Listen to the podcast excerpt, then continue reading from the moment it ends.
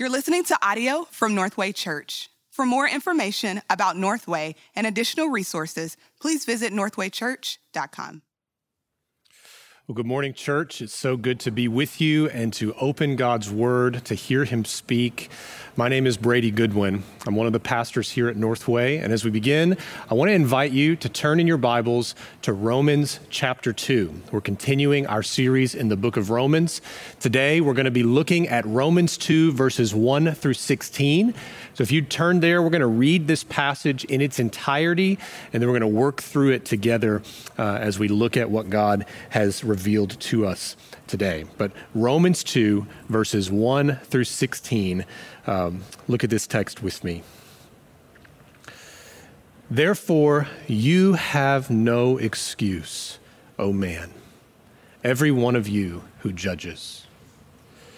For in passing judgment on another, you condemn yourself, because you, the judge, practice the very same things. We know that the judgment of God rightly falls on those who practice such things. Do you suppose, O oh man, you who judge those who practice such things and yet do them yourself, that you will escape the judgment of God? Or do you presume on the riches of his kindness and forbearance and patience, not knowing that God's kindness is meant to lead you to repentance? But because of your hard and impenitent heart, you are storing up wrath for yourself on the day of wrath when God's righteous judgment will be revealed. He will render to each one according to his works. To those who by patience in well doing seek for glory and honor and immortality, he will give eternal life. But for those who are self seeking and do not obey the truth, but obey unrighteousness, there will be wrath and fury. There will be tribulation and distress for every human being who does evil, the Jew first, and also the Greek. But glory and honor and peace for everyone who does good, the Jew first, and also the Greek, for God shows no partiality. For all who have sinned without the law will also perish without the law and all who have sinned under the law will be judged by the law.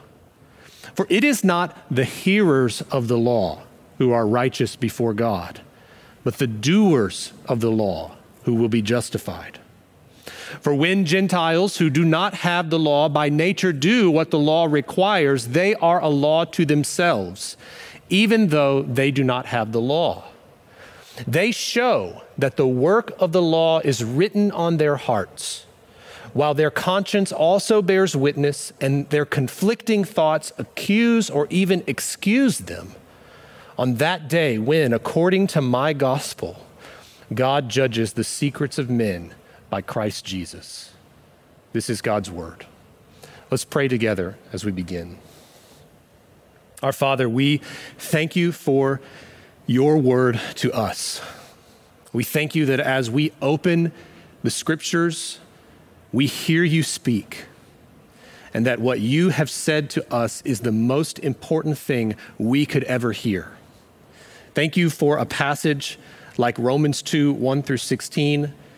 That's honestly an uncomfortable text for us to read, and yet one that lays another foundation stone to the sufficiency and supremacy of the work of Jesus on the cross and of the hope of the resurrection. We pray that even this morning you would help us to put our hope not in anything we have done, but in everything Jesus has done. And that all of that would be to the praise of your glory. We pray this in Jesus' name. Amen. Okay, so as I mentioned uh, earlier at the beginning of our time, we are continuing in our series in the book of Romans. The first couple of weeks, Shay provided an overview of the book for us, as well as uh, laying out the foundation of Paul's gospel ministry and why he wrote the book of Romans. The last two weeks, uh, weeks three and four, we saw an indictment of the openly rebellious in light of this universal knowledge of God that all people possess. in this week and in the next, what we're going to see is another indictment, except this time it will be towards the self righteous and the religious who, despite having the special revelation of Scripture as well as the covenant promises of God, nonetheless spurned God's grace through their unfaithfulness. So today is part one of two. What we're going to see today are four truths that reveal how God's just and impartial judgment will also fall on the self righteous as it will with the unrighteous. But we're going to look forward and we're going to see one truth that we desperately need in response.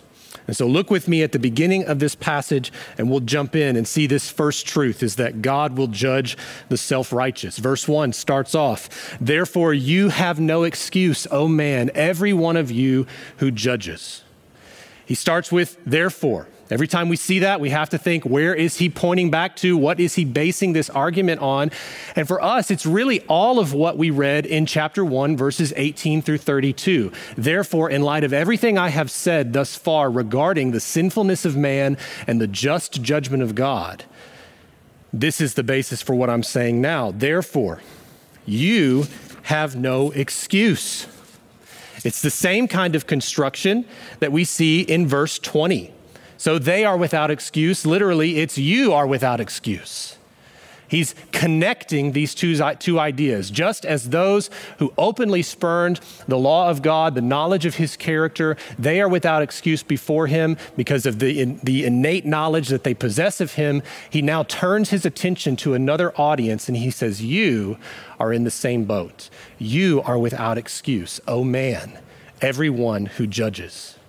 He does not yet identify this person, but using the diatribe style that we have discussed over the last several weeks, he cuts off the cheers of those who would have heard his previous indictment in chapter one. They would have sat back in smug satisfaction and self righteous, saying to themselves, Well, at least I'm not like that guy.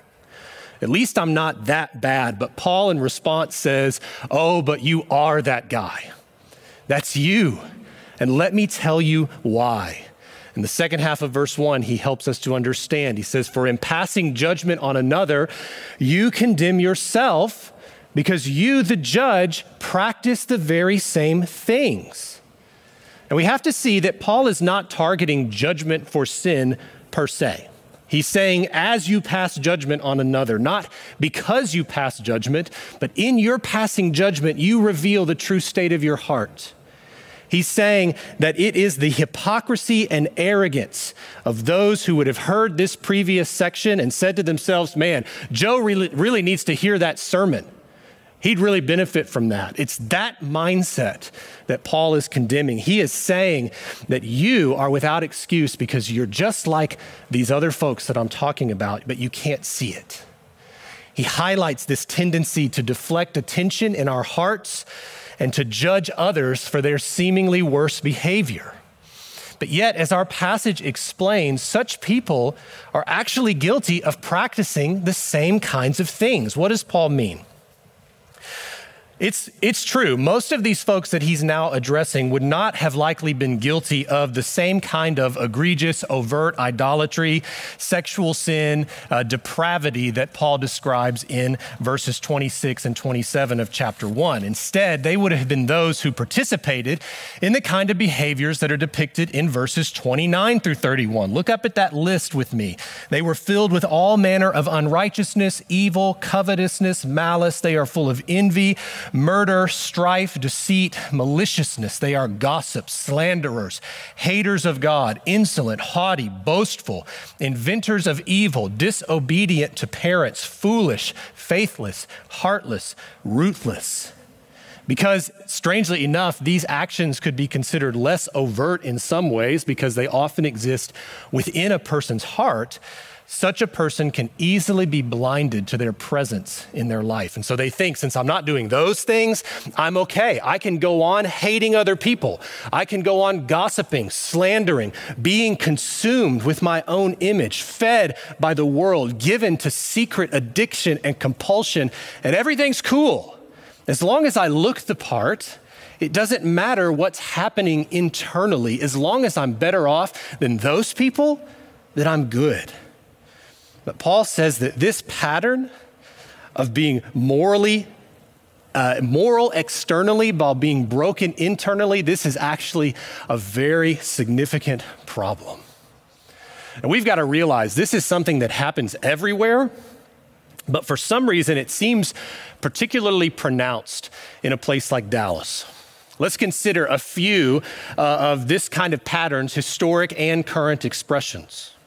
We think about our history as a city. Dallas has its own history of hatred towards others.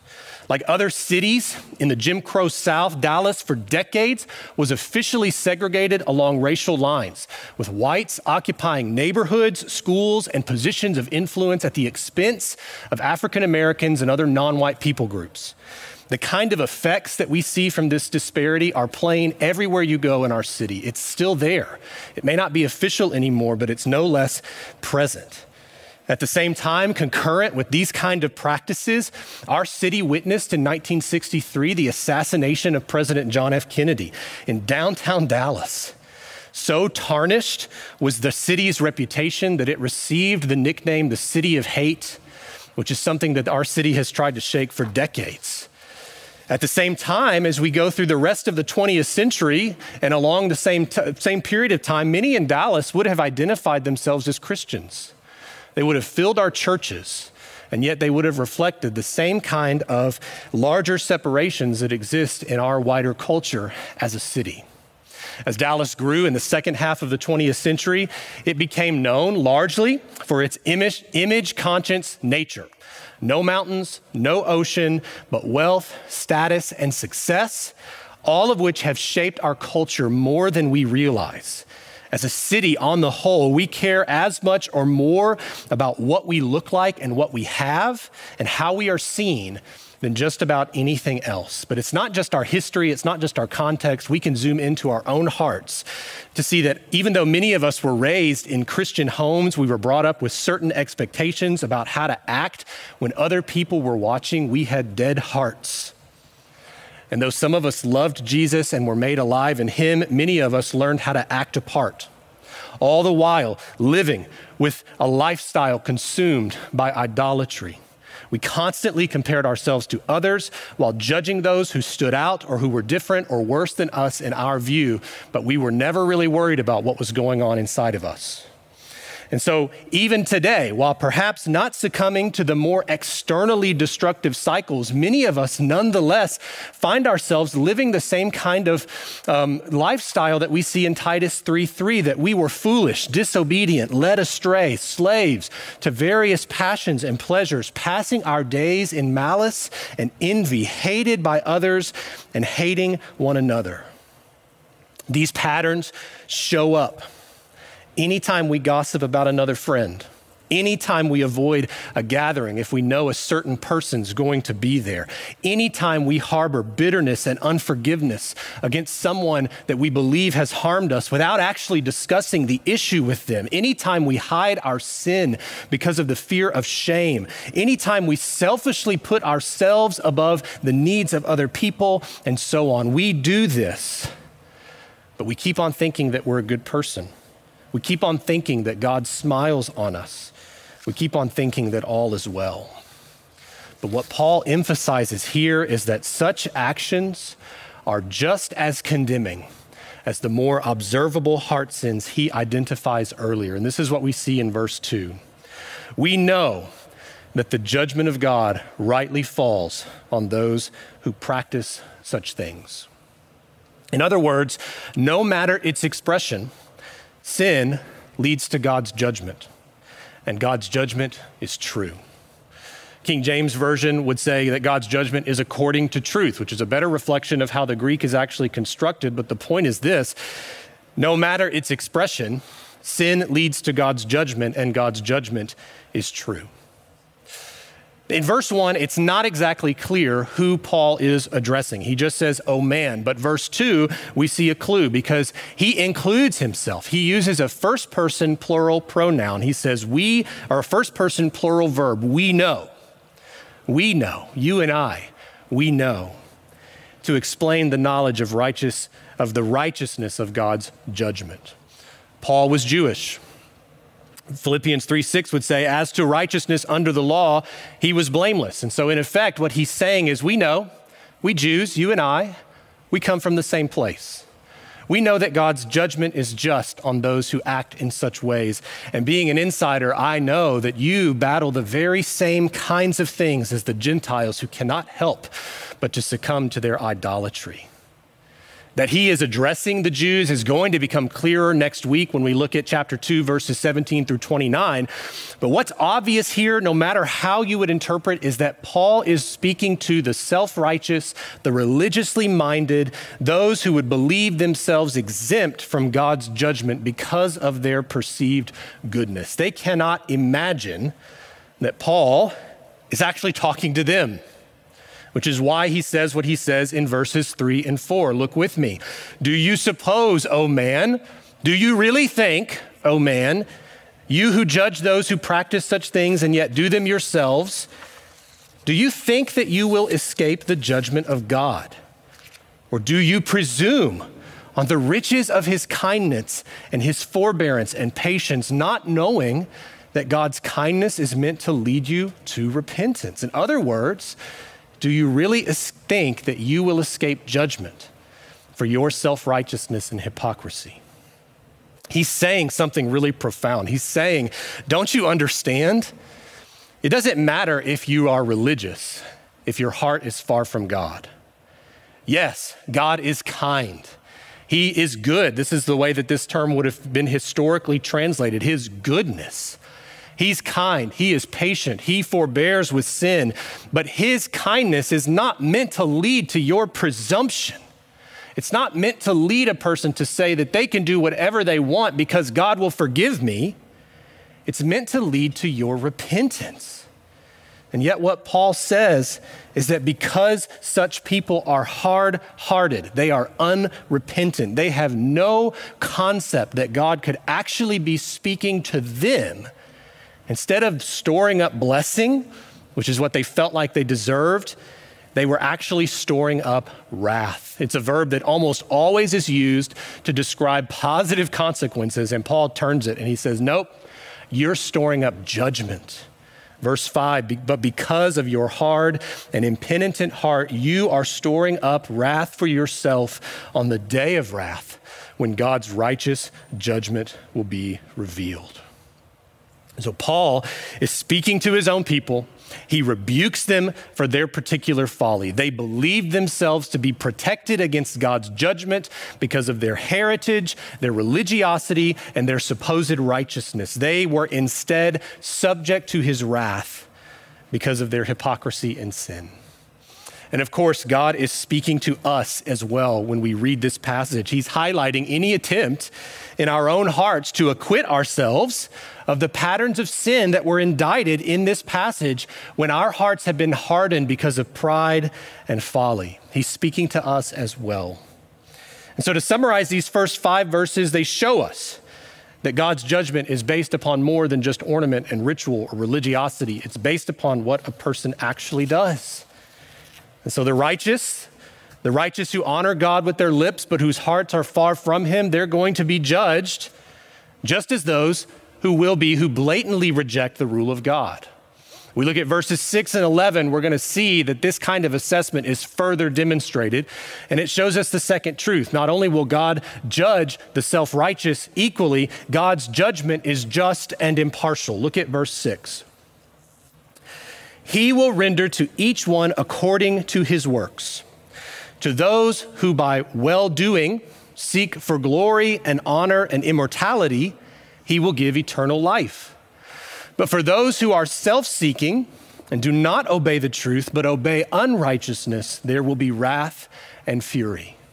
There will be tribulation and distress for every human being who does evil, the Jew first and also the Greek.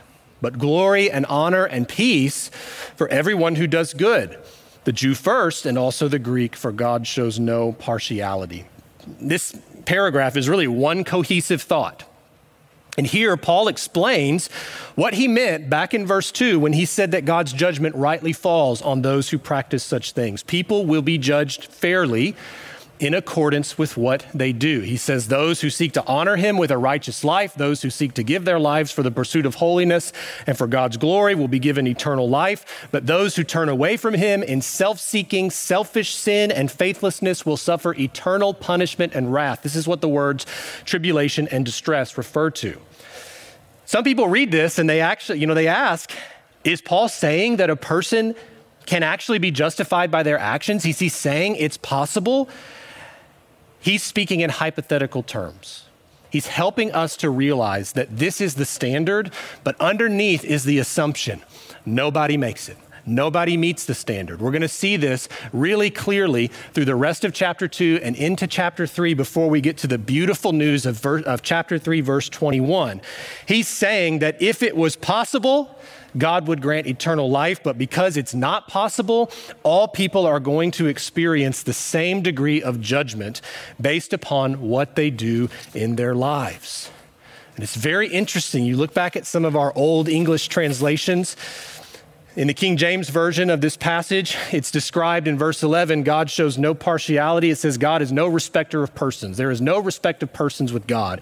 In other words, it doesn't matter whether a person is religious or irreligious, whether a person is Jewish or Gentile, wherever they come from, it has no difference and no bearing. Judgment will come to each equally based upon the works that they do, based upon what their lives look like, what they really reflect and demonstrate. And so this leads us to the third truth that this judgment is equally applied. It's going to be further explained in verses 12 through 16, and it reveals to us that all people have an innate knowledge of God's law. First, God will judge the self righteous just as the unrighteous. Second, God's judgment is just and impartial. Third, all people have an innate knowledge of God's law. Look at verse 12. For all who have sinned without the law will also perish without the law.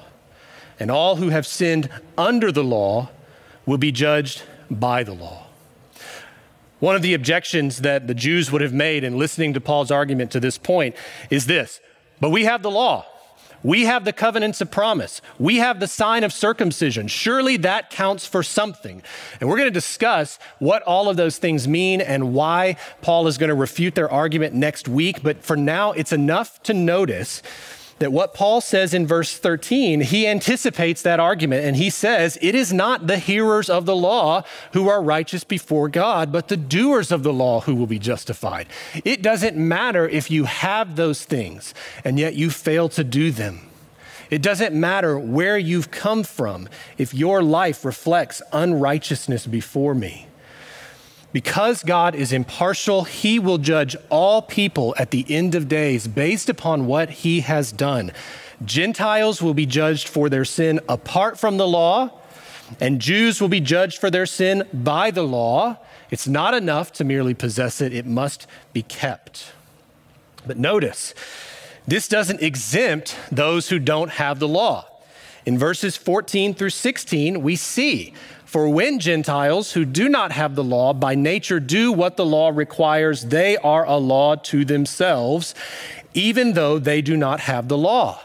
They show that the work of the law is written on their hearts, while their conscience also bears witness, and their conflicting thoughts accuse or even excuse them on that day when, according to my gospel, God judges the secrets of men by Christ Jesus. Paul is reiterating what he first mentioned earlier in chapter 1.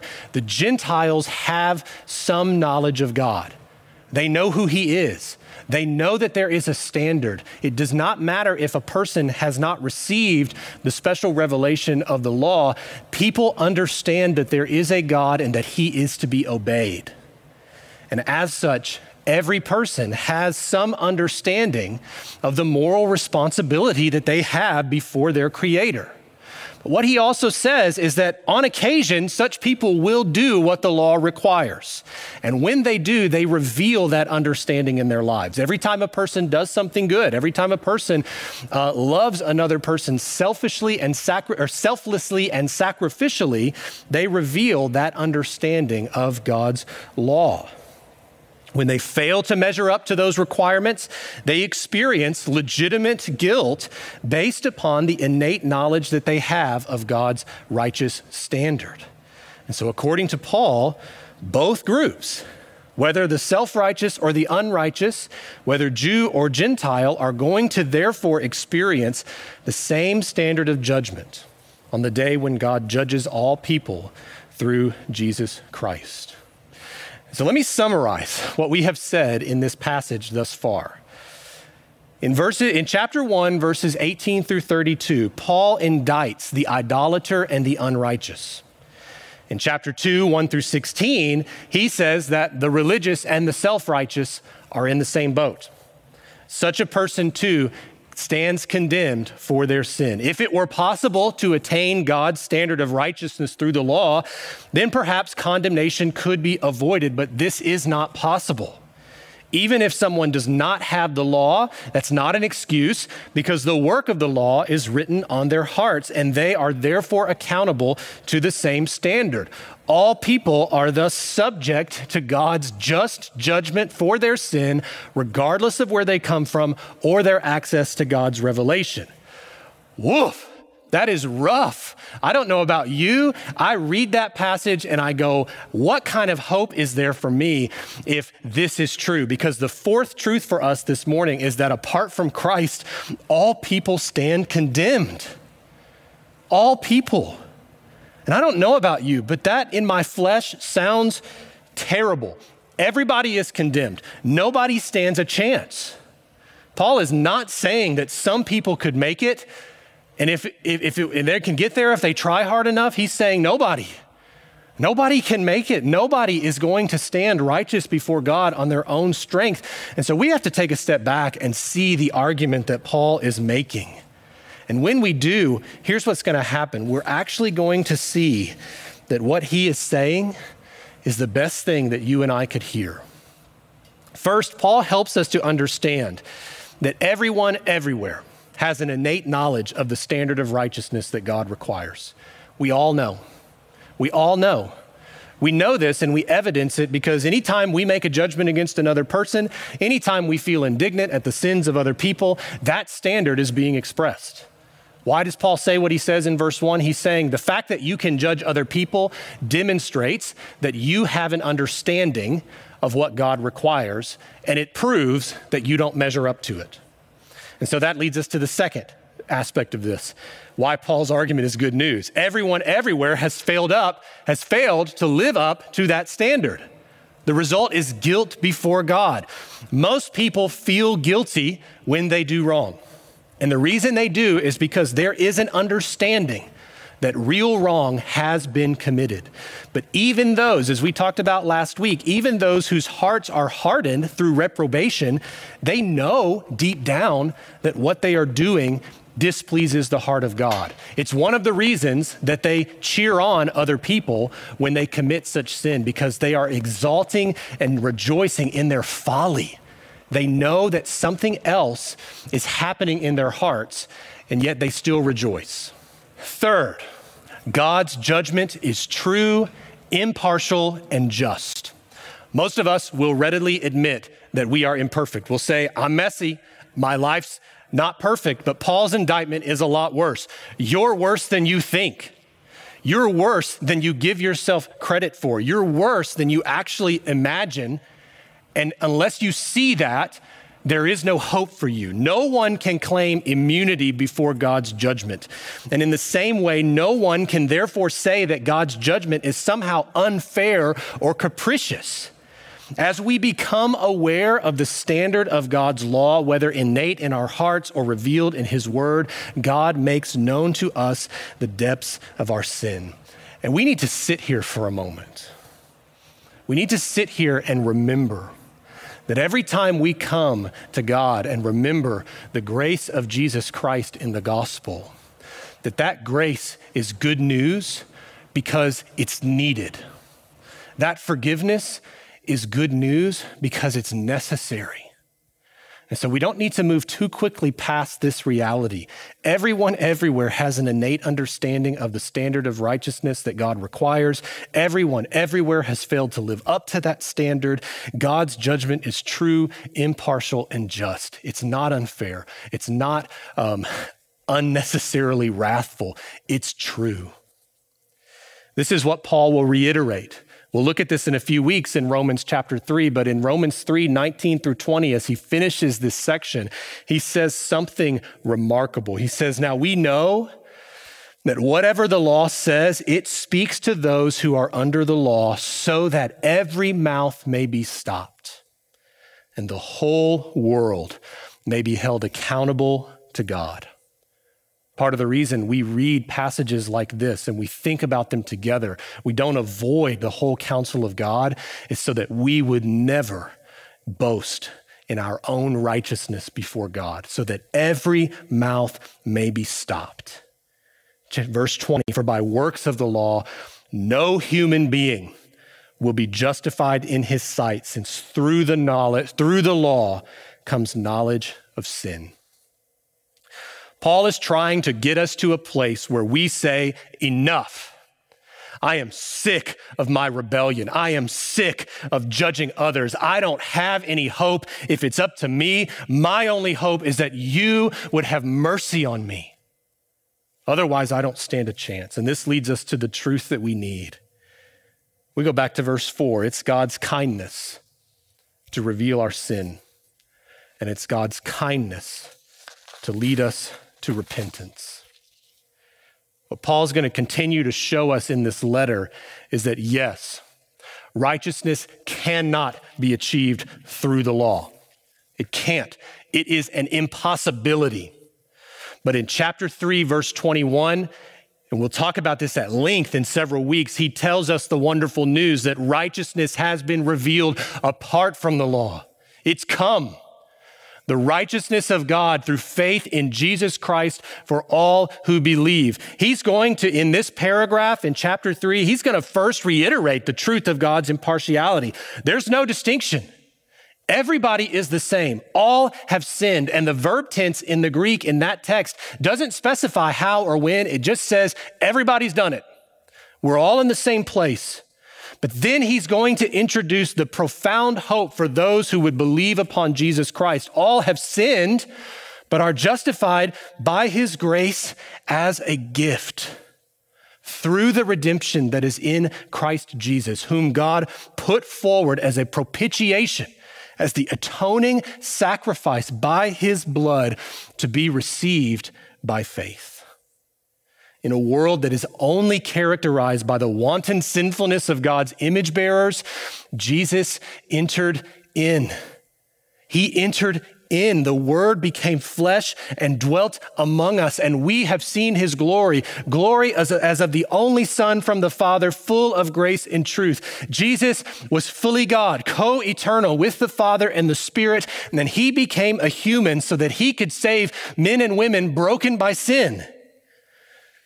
Where we could never be righteous, Jesus was. He perfectly lived according to the Father's standards. He perfectly sought out well doing, seeking honor and immortality. He did it perfectly. And so, though innocent of any sin, Jesus was put to death by those who were being so consumed by their self righteousness, they couldn't fathom that they were deserving of God's wrath. They couldn't figure it out. And so they killed him. But when Jesus resurrected, he secured justification. He secured a fate that a person could never come close to achieving on their own. They could never do it. And so, what happens is that when people trust in Jesus' righteousness instead of their own, and they confess with their mouths that Jesus is Lord, and they believe in their hearts that God raised him from the dead, they will be saved. They will be delivered from the just wrath of God for sin. They will be made recipients of the eternal blessings of God that Jesus has received. What does that mean for us? What an incredible thing to think through and reflect upon, but what does it mean? It means that if you have lived your life thinking that you are good enough, that you can be enough, if other people have told you you're enough, You can be enough that other people are worse than you. You can hit the average of what a good person is and still be okay before God, whether you identify as a Christian or not. The scripture's message, to paraphrase the pastor and author Tim Keller, is that you are far worse than you would ever have believed. But that God's love for you in Christ is greater than you ever would have dared hope. And so, what this means is you can put your trust in Christ for salvation and you can be forgiven. You can believe upon him and you can be freed of the endless cycle of self righteousness, of guilt, of frustration, of brokenness and judgment. You can learn to walk in repentance in response to God's kindness rather than to spurn his grace.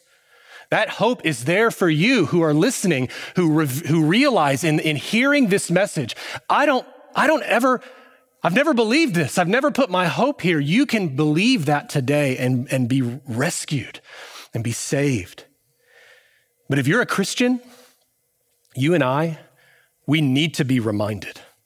We need to be reminded every time we open this book, every time we come together as a gathering of people, every time we come to the table. And praise God, we will come to the table soon. I have missed that perhaps more than anything else in our gatherings. Every time we do that, we do so with the knowledge that what began by grace is only completed by grace.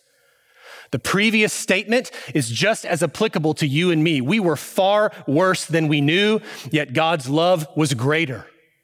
We were far worse than we knew, but God's love was greater. We were saved not because of works done by us in righteousness, but according to his own mercy. To quote Titus 3:5. And what this means is that in our daily lives, we have to avoid two fatal errors. First, we have to be watchful of the presence of these very same things that we once practiced in our self righteous blindness. We have to be mindful of the ways in which evil, covetousness, malice, envy, murder, this kind of hatred through anger, strife, deceit, slander, haters of God, insolent, haughty, boastful, inventors of evil, disobedient to parents, foolish, faithless, heartless, ruthless. We have to learn to see the presence of such sins in our lives. When we see the evidence, we have to learn to humbly repent and to turn to Christ by faith as we receive his forgiveness anew and we are equipped with the Spirit's power for change. But second, we must never fall prey to a type of functional works based righteousness. Paul in Galatians 3 will say, having begun by the Spirit, are you now being perfected by the flesh? We have to be, we have to be so careful because we did not receive justification by faith only to be perfected by what we do. We were saved by grace. We are being saved by grace. And so we have to often learn of our need to repent of our faithless self effort that comes apart from the grace of God. Now, this doesn't mean, this doesn't preclude our efforts to pursue Christ as a believer through the cooperation of the Spirit in the pursuit of sanctification. But it means that those efforts must never be seen as a means of our righteousness before God. When we do this, we confuse our justification for our sanctification, and we find us ensnared in all kinds of traps that God would have us avoid. We are always saved by grace.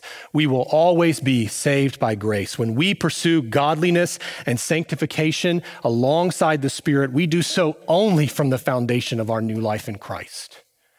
And so, what does this mean for us as we think about this part of the book of Romans? All of us, apart from Christ, stand condemned. God's judgment is just and impartial, it's true, but in Jesus Christ, we have the righteousness we could never achieve. We have the one who came on our behalf so that we could be spared the wrath of God. We have the one who has brought us reconciliation with God the Father. We have the one who has given us a new life by the Spirit.